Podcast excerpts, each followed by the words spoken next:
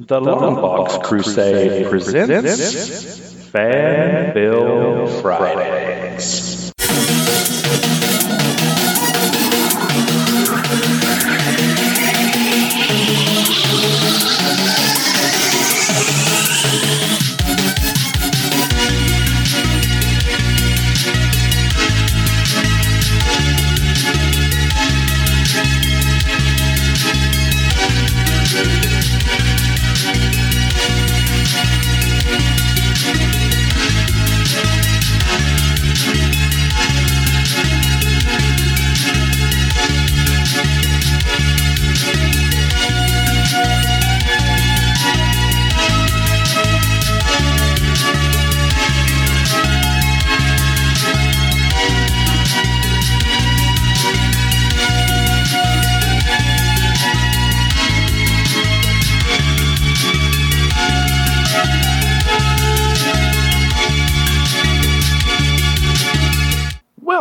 to Fan Film Fridays. I'm your host, Clinton Robinson. Well, listeners, it's getting to be that time of year again. No, I'm not talking about taxes or Pat trying to collect rent from me. oh, fat Good chance luck. on that one. No, no, no. It's December. So that means we're coming up on Crusademas. So, you know, with Crusademas approaching, you know the LBC gets lots of visitors coming and going. And one seems to have forgotten that the festivities usually happen upstairs. But that's okay with me, because I'm always happy to get visits from the one and only Al Sedano. Al, welcome to the basement. This is not the bathroom? Um, technically, um, I think I think Laurel said I'm legally allowed to say no. yeah, I had too much eggnog upstairs. Up, and there was a line for the other one. I thought this was the one people didn't know about. Damn it. Uh, Rick's clogging things up again. Probably. Yeah, I'll just blame Rick for everything. Sounds good to me. That's my policy. Works for me. I mean, you know, it kind of gets you stuck in the basement, but Mm. Lord giveth, Lord taketh away. Uh, well, since it's that time of year when all the holidays start syncing up, I figure it's only fitting we talk about the guy that makes all the children all over the world happy. You know who I'm talking about. He rides through the sky on a pimped out ride. He'll make sure to eat all those snacks you left out for him. That's right. I mean the main man, Lobo. Woohoo! So, Al, can you tell the listeners a little bit of background on Lobo? Sure. All right. So, in case you didn't know, Lobo is a DC Comics character, and I think it's best put here in this paragraph from uh, Wikipedia, his Wikipedia page. Lobo is a Czarnian with exceptional strength and fortitude. He enjoys nothing better than mindless violence and intoxication, and killing is an end in itself. His name roughly translates as "He who devours your entrails and thoroughly enjoys it." That, in case you didn't know anything about Lobo, that pretty much should give you an accurate picture of him, right there. So basically, Weasel Skull when he's um, had a little too much Mary Jane. Exactly. Wait, Or even a little bit of that is too much Mary Jane for him. but yeah, Lobo generally looks like a uh, white, uh, pale, you know, chalk white skin biker, like the prototypical idea of when you think of like a Hell's Angel type biker. That's what Lobo looks like. so he showed up first in what was it, a, Omega Men number three back in the mid '80s. He actually was a different race back then. He had a different origin and everything but they retconned that shortly afterwards, and he had a few random appearances, and then really started appearing in the E LEGION Legion series that came out after Invasion as a member of that group. And he appeared there for a while and ended up having his own a couple miniseries that were popular enough that he got his own ongoing series around the time of what, zero around mid 90s, and would stick around DC for a while, and then in the new 50 uh, fa- oh sorry before this that's right before the new 52 in fact there was a version of Lobo that in two, let's say around 2000 during the Young Justice series, he was turned into a teenager by accident. I think it was by Klarion the Witch Boy, and uh, he had he had the ability to every drop of his blood that came out would grow a new Lobo. And at one point that was taken away from him, but by him being de-aged, he gained it again. And so basically, every time this was during the what Our Worlds at War series. So every time the troops of Apokolips shot him and killed him, like a whole bunch of them would grow up and eventually, you know, grow out of that. And eventually, they killed all the Apokolips soldiers, and then they went and started killing each other. And one of them left and became the actual Lobo, and the other one, another one, hid and actually became a member of Young Justice called Slobo. it's because he called himself. He said it's Lobo. Said fast. By the way, if anyone's wondering, so that mean there's two Lobos running around? No, because that one it was a close. That clone eventually began to degrade, became blind, and almost died. But before he died, Darkseid hit him with the Omega beams, and it teleported him and turned him into a statue, and teleported him to the headquarters of Young Justice One Million. So it all ties in there.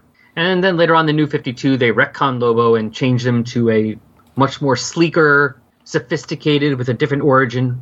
And then at some point after uh, what's it called rebirth they kind of just went back to the original lobo and said yeah screw that so That pretty much brings us up more or less to modern times. yeah Lobo's had a few appearances outside of the comics. yes he has he appeared in a couple animated uh appeared a couple of episodes of the superman the animated series from the mid 90s and what else was there? Oh there, that's right. There was a web uh animated web series called lobo released in 2000 it was a more of an adult oriented series. Appeared of course in a couple episodes of uh, justice league. Um, he was in he's been in the new young justice series. He was actually in some of the Justice League action series, voiced by uh, Bender himself, John DiMaggio, Wow. and he actually had some live action stuff um, in the Krypton TV series from a few years ago, and of course in what we're about to talk about tonight. That's right, folks, because Al has brought something to my attention. There is a fan film from way back in 2002 called The Lobo Paramilitary Christmas Special, based on the book by- of the same name. Yes, it's a little different, but it's actually not a bad adaptation of the story. Well, as I said, it was originally produced back in 2002. You know, that that's that's a long time ago now, folks. With a Okay. budget of twenty four hundred dollars. Yeah, twenty four hundred dollars on in two thousand and two money. So that's still not that much more now. Granted, you know the budget was twenty four hundred. There were several people who did uh, volunteer time and equipment. That's true. Yeah, it But says that- it was part of the American Film Institute's Directors Studies program, Yeah, whatever that means. But yeah, this, this is one definitely going to be one of the older fan films we've discussed on the show. Uh, the version I looked at on YouTube was posted in 2011. Um, Yeah, that's probably the one I watched. It said ten years ago. hmm By uh, Free Movie Cinema, it has views or um, around 101,600 views, something like that.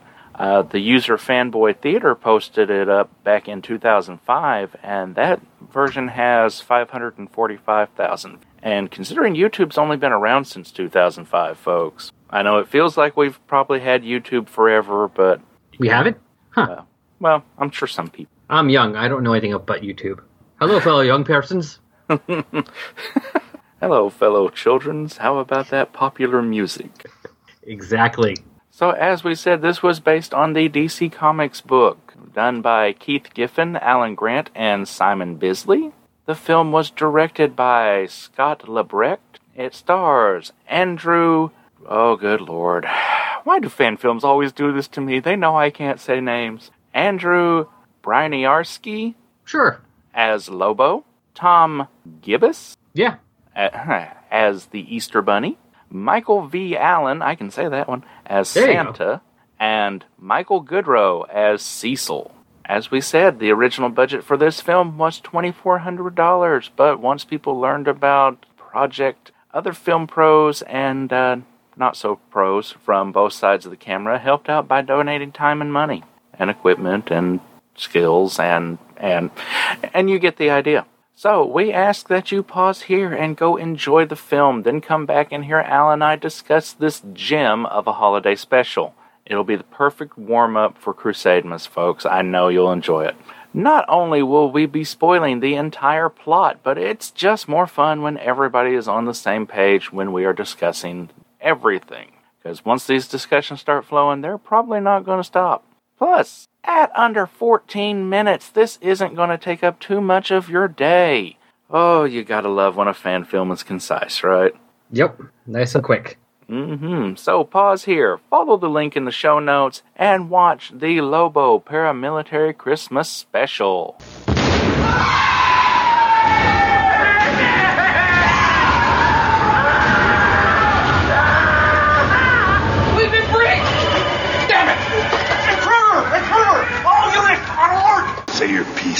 Supper, Bugsy. Look, Lobo, I've got a job for you. Okay. Cutting down an unarmed mythic symbol is the only way you know. Go ahead. Shoot. Okay. Alrighty, we are back. I hope everybody watched that film because here we go. We open in a seedy bar that makes Mos Eisley Cantina look like the Copacabana. Lobo saunters through the bar in his usual fashion. Oh no! I was gonna say- I'm giving you background music. Oh, okay. I'm usually it's just Jared that does that. See, it's already. I knew you got into. Uh, don't remind me. Anyway, Lobo makes his way to the back to have a uh, meeting about a job. It seems the Easter Bunny is tired of being second best to Christmas. And personally, I, I'm beginning to think second best is just ego talking, but anyway. First loser. Yeah. Easter Bunny is kinda tired of it, so he hires the galactic bounty hunter Lobo, aka the main man, to take out Santa Claus in order for him to rule over the holidays. Um, yeah. Later, at the North Pole, there is complete chaos. Lobo wastes no time plowing through Santa's elves, despite them being heavily armed. And we're talking like, you know, that opening scene from Scrooged, North Pole heavily armed. Lee Majors isn't coming in to save them this time, folks. One last remaining and highly dismembered elf reports to Santa that the naughtiest one is here. At their big confrontation scene, Santa reveals to Lobo that he's managed to capture the Easter Bunny. So, of course, he knew all about them hiring Lobo to come for him. Not to mention, while held captive, the Easter Bunny has also been, well, neutered. Uh, Santa offers Lobo triple the money, but, you know, a job's a job. Santa counters with a present for Lobo. And of course, you know, it's what he's always wanted a snow globe filled with little dolphins. This, of course, mesmerizes Lobo, and uh, Santa pulls a gun. But Lobo fires off a single round while still watching the snow globe before killing Santa. The Easter Bunny busts free, celebrates as the new king of holidays, and promptly gets shot in the head by Lobo, who says he always hated the holiday. Dedicated to all the children of the world. Just warms your heart. So that is the Lobo Paramilitary Christmas Special. Al, I don't know about you, but my heart sure grew three sizes after watching that. Exactly. It just fills you with something. I think mine was, you know, cardiac arrest, but I think mine's eggnog still. It's floating up there now. so, and this is probably something different for your fan films is that this is a fan film that's not just using characters, but this is actually an adaptation of a specific story, right? I mean, correct me if I'm Uh. wrong, but most of them are probably just, you know, Batman meets aliens or, you know, Nightwing does something, but Yeah. not like a specific, you know, I mean, this is specifically adapting a specific story. yeah, th- I mean, there are several out there that adapt stories, but yeah, for the most part, we've pretty much just been uh, looking at stuff that people used the characters and kind of took their own road. Yeah, well, now I so apparently because AFI Films, American Film Institute, are considered educational exercises, the director was able to do that without having copyright issues. because this is an actual group, you know, institute. This is not just a bunch of people get putting their own money together where maybe they can get away with it. Mm-hmm. You know, this is something that DC could probably have sued if it wasn't for that. So I just thought that was a little minor interesting thing. This counts as educational. Who knew? We're learning stuff. Yeah, I, I learned the second time through that the Easter Bunny had gotten neutered, and they made sure to actually visibly have blood on the crotch of the costume. yeah, which was unzipped. Yeah, which is like, holy crap. I wasn't sure I needed to see that. Yeah. Now, some of the quality wasn't the, you know of the film had I was not sure whether it's because of how cheap they used it or how long it's been. Wasn't the greatest, at least when I watched it. Some of the stuff was a little vague to make out. Like I had to really look at the snow globe to see that it was the dolphins in there. Mm-hmm. Although I will say that did work for them in the bar scene in the beginning because it kind of made it hard to make out everyone else but in the background. But that kind of worked for them because that meant whatever, however bad their effect, their makeup effects were, didn't matter for all the background people. Yeah, I mean, it, and it's not like it's absolutely terrible quality. It just really feels like you're going back to something you recorded off of TV on a VHS, but you haven't looked at it in 15, 20 years. Yeah, it's watchable, but not compared to you know watching the DVD of something. Yeah, I mean that's a pretty good comparison right there. It's like you had some, it's like you had recorded Star Wars off of TV, but then when the DV- DVDs came out, you just stopped watching it, and then for nostalgia's sake, you went back and watched your VHS. Well, it's like a lot of the issues they have with some movies, older movies now, that they're like remastering them and put them on these DVD and they're widescreen. And it's all perfectly fixed. And now all of a sudden you could see little flaws or mistakes in the background that would not have been noticed hmm because of the quality they had before. But now, because of this, it's like, oh, we could see that we we can see the shoe members of the guy standing, you know, standing there holding the lights, you know, with the shadow, or the whole thing about Teen Wolf with the person doing something bad in the background. Unfortunately, that was there the whole time. Yeah, but I don't think that was very easily seen. No, because of the video quality. Exactly. Yeah. But once you remaster it and put it on DVD, it's a little. Oh, I was like, oh, hey, look at that. Oh, so in this instance, again, it works for them Teen Wolf, another cheaply done film. with a comic tie-in. Because we know who wrote that, or do we? I do not. Here's a, here, here's a little hint. It is also it's the same person that wrote Predator and also wrote Batman: The Long Halloween and Superman for All Seasons. You are kidding me. Nope. That's nuts. Why did I not know these things? Well, wait, maybe he didn't. Sorry, no, he didn't write Predator. He wrote Commando. That's it. Okay, that makes more sense. listening for anyone else who's listening, doesn't know what I'm talking about. I'm talking about Jeph Loeb. Okay, I was like, that makes way more sense. Commando. I was like, Predator. I kept rolling in my head. Predator? Really? Predator? Wrong Schwarzenegger movie from the mid '80s. Sorry, where he runs around in a jungle and kills a bunch of pe- kills people. To be fair, I think I don't know how I got the mix. Yeah, I think he wore pretty much the same outfit. I think so too. Oh well. So yeah, even He with confused in Predator. He thought it was he thought it was Alyssa Milano first. Mm.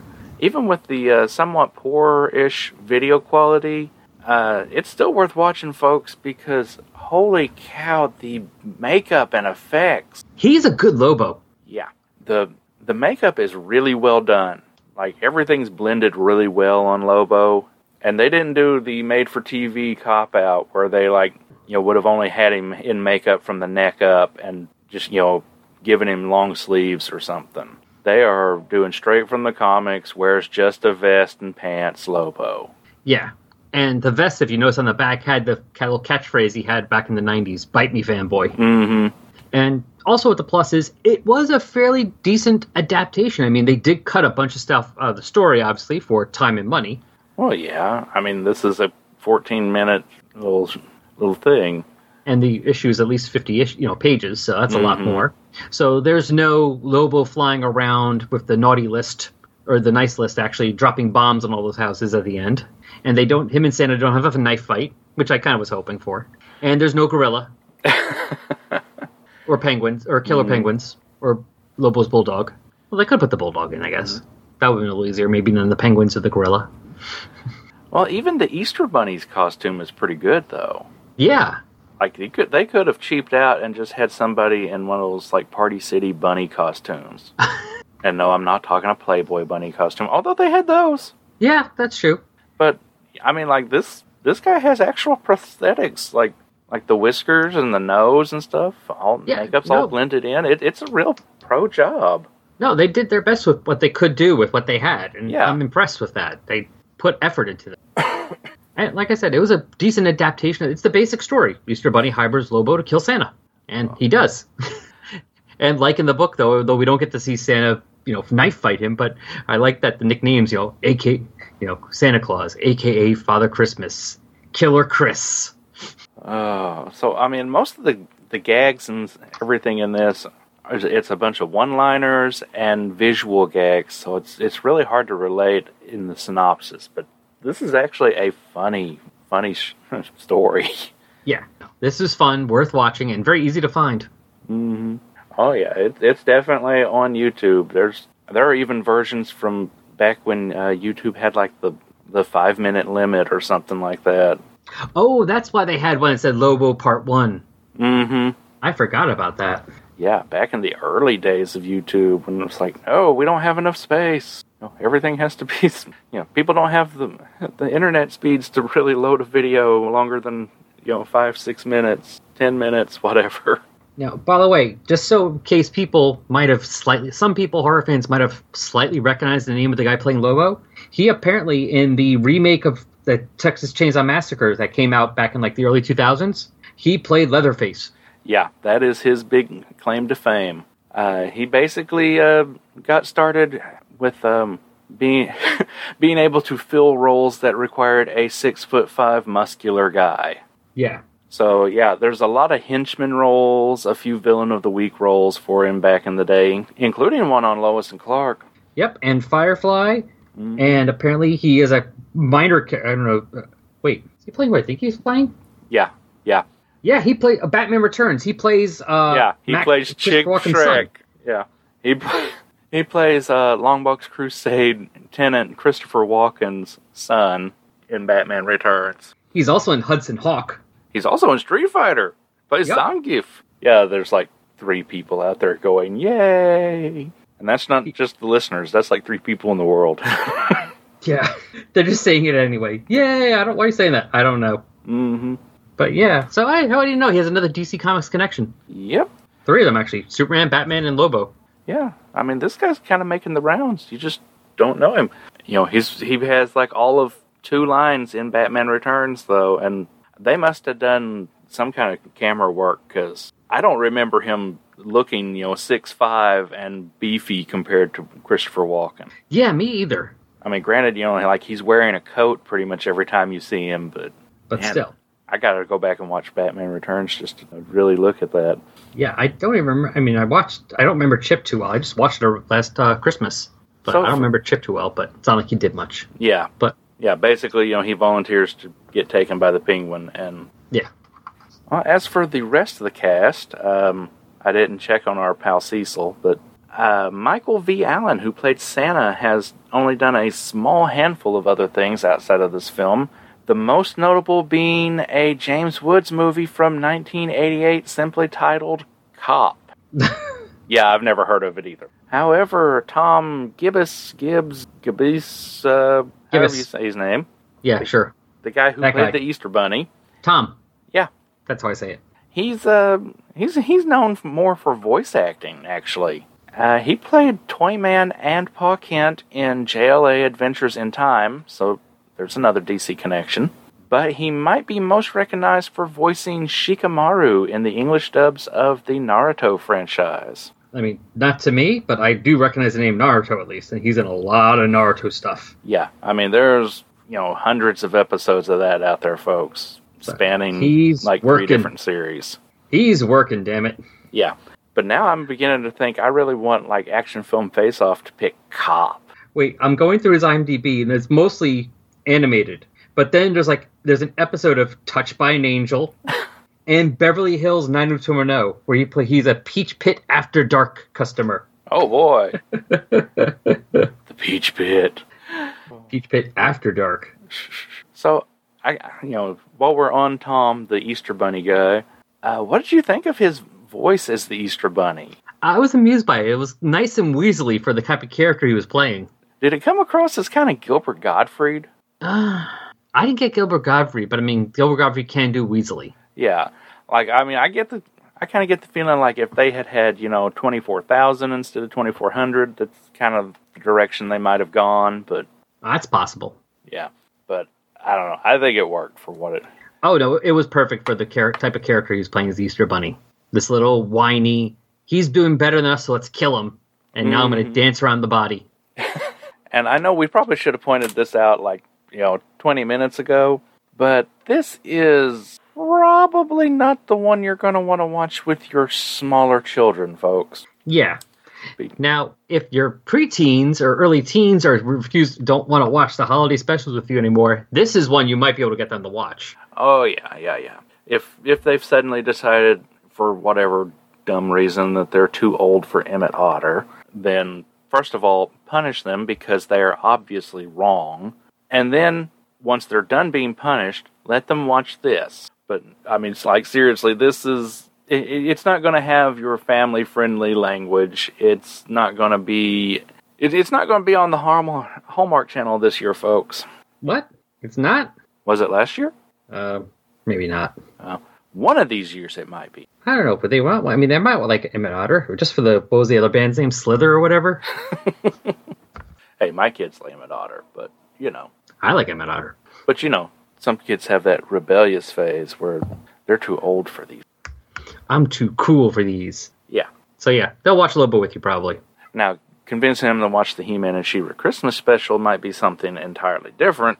In which case, they're also again wrong, and you should punish them because that's one of the greatest things ever created, folks. Shush.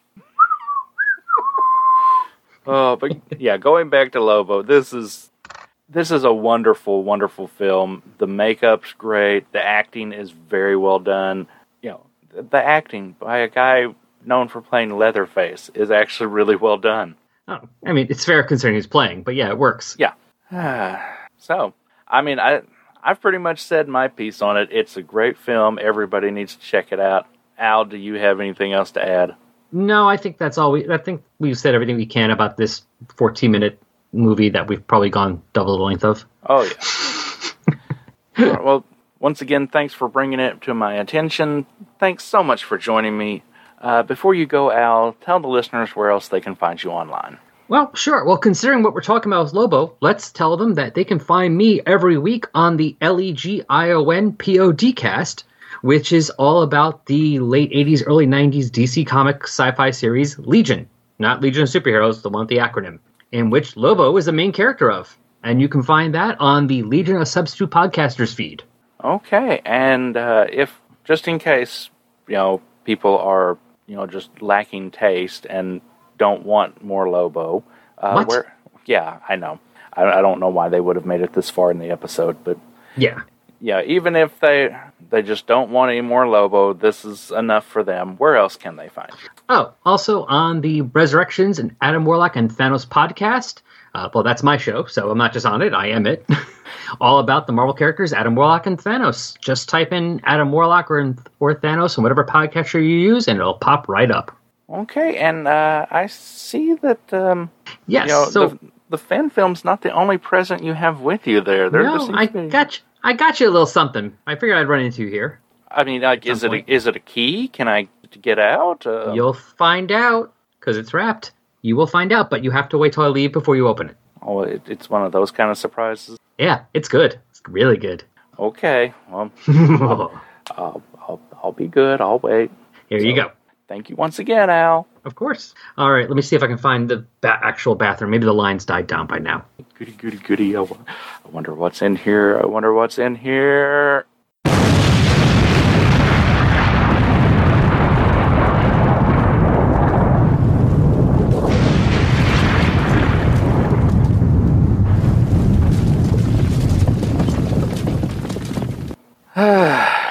oh, yes, the season of giving.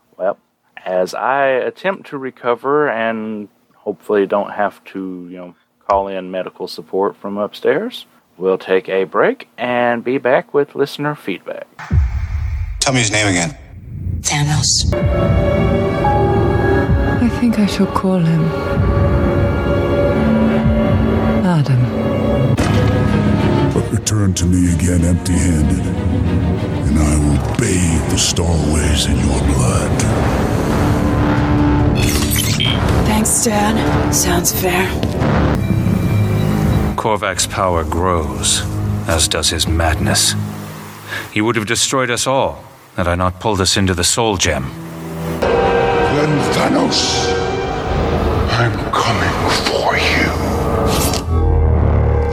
After Xandar, you were going to kill my father? You dare to oppose me? You see what he has turned me into? You kill him, I will help you destroy a thousand planets. It's all right, Adam. We're here to help. Just stay cool. I don't want to be here! Resurrections, an Adam Warlock and Thanos podcast. Five years and going strong. Every other week. Mostly. For all of your Adam Warlock, Thanos, or Marvel cosmic needs. Find it on iTunes, Podbean, Stitcher, Spotify, and wherever else podcasts are available. ResurrectionsAdamWarlock.tumblr.com. Adam Warlock. You cannot keep leaving your philosophy books open on the floor. I always trip on them in the middle of the night on my way to the can. All right, I am back with the feedback portion of the show. Before I dive in, just a quick thanks to all the Crusaders Club members out there. Thank you so much for keeping this network going. So, last episode, I had John and Maggie on to look at Truly Outrageous, a Jem fan film. That episode got likes, shares, favorites, retweets, all the fun stuff from Gene Hendricks, Chris Statos, Maggie Schaefer Hames, Angelica Fetty Wolf, ow! Cullen Stapleton, Mark DeSimone, Jonathan Schaefer Hames, Aaron Head Moss, Derek William Crabb, Laurel, she's probably filing paperwork for that explosion as we speak, Tim Price, Max Reads Comics, Dr. G, nerdologist. Jared Albrick, the yard sale artist. The Hammer Strikes.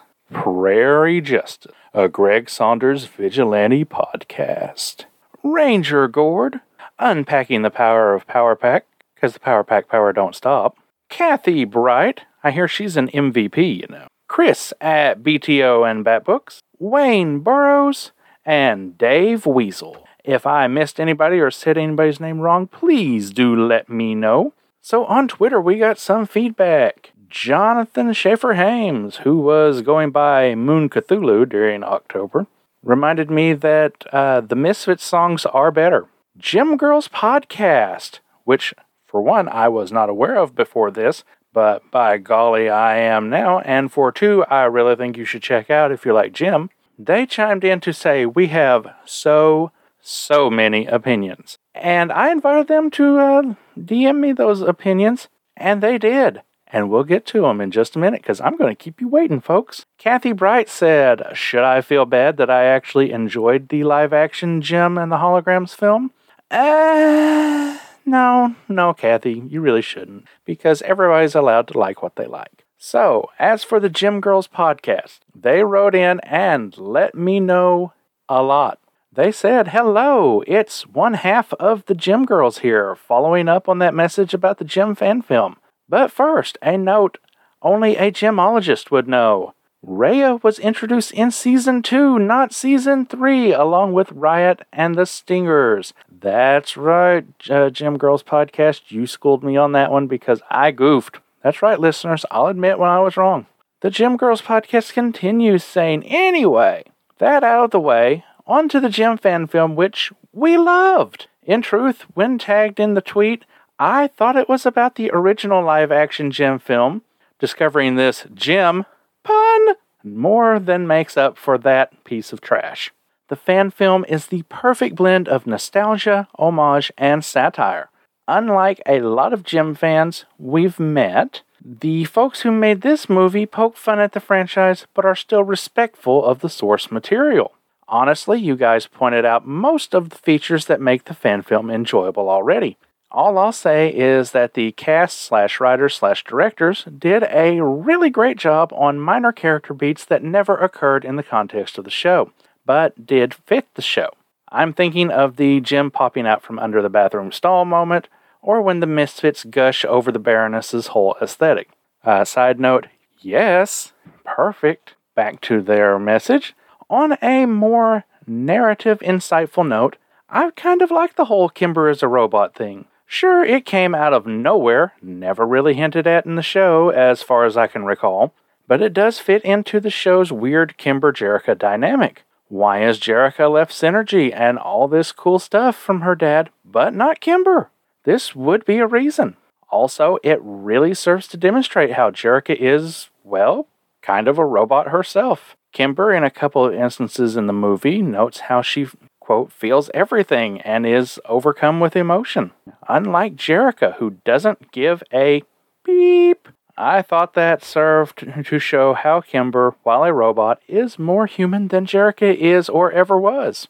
Anyway, rant over. Thanks. No, no, thank you, Jem Girls Podcast, because you pointed out a lot of great notes. Heck, I feel like you should have been on here instead of me and I'm the host of this show. but, you know, anyway, that seems to wrap up the feedback here. thank you so much, everybody, for tuning in, listening. Just, it really warms my heart. And uh, Pat reminded me that we're coming up on two years worth of shows here. I know I've missed a few in between, so I guess chronologically it's probably been two years. But, you know, we're coming up on two years worth of shows. So thank you, everybody, for sticking with me. And I hope this served as a fun pre Crusademus little dabble into the holiday season for everybody. So just stick with the network, folks. Listen in there's going to be great stuff coming in for Crusademus. I know the guys are just brimming with excitement. They're ready to jump into it all. So, I think I've said my piece. This wraps it up for me. So, please join me again for another Fan Film Fridays.